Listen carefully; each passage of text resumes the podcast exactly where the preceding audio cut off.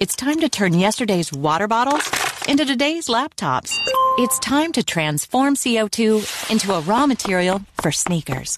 The time for circular economy is now. We're Covestro, and we're working round the clock to turn the future of materials fully circular. Because when it comes to helping our planet, there's no time to waste. Explore our steps to circularity at covestro.com/circular-economy.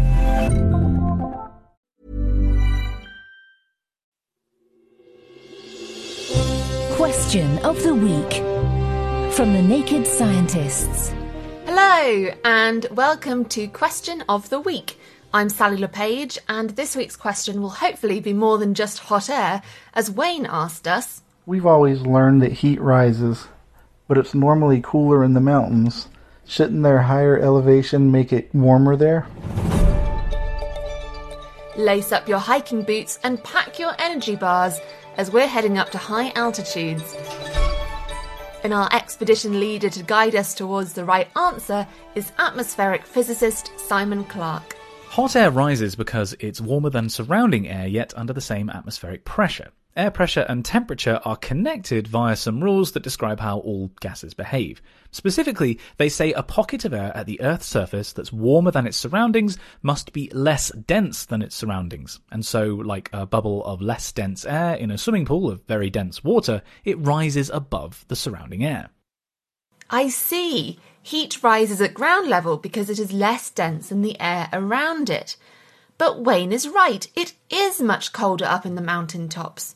So what is different at higher altitudes?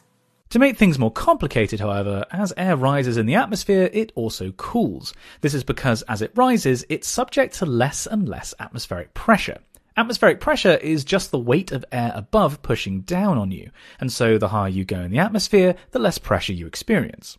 And what effect does there being less pressure pushing down on me, pushing down on you, have on hot air? As a bundle of warm air rises through the atmosphere, there is less and less air above pushing down on it. This release of pressure allows the air parcel to expand and, in the process, cool down. The higher a pocket of air rises in the atmosphere, the cooler it becomes.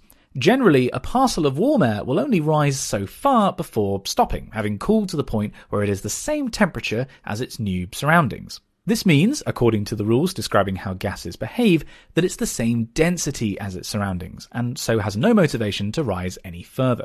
This process, known as adiabatic cooling, combined with the fact that the atmosphere is heated from below by the Earth, means that the atmosphere gets colder as you get higher and higher, and hence why mountaintops are cold. So that solves it. Hot air rises because it is less dense than cold air, but the higher up it goes, the more it cools down, leading to snow-capped mountains.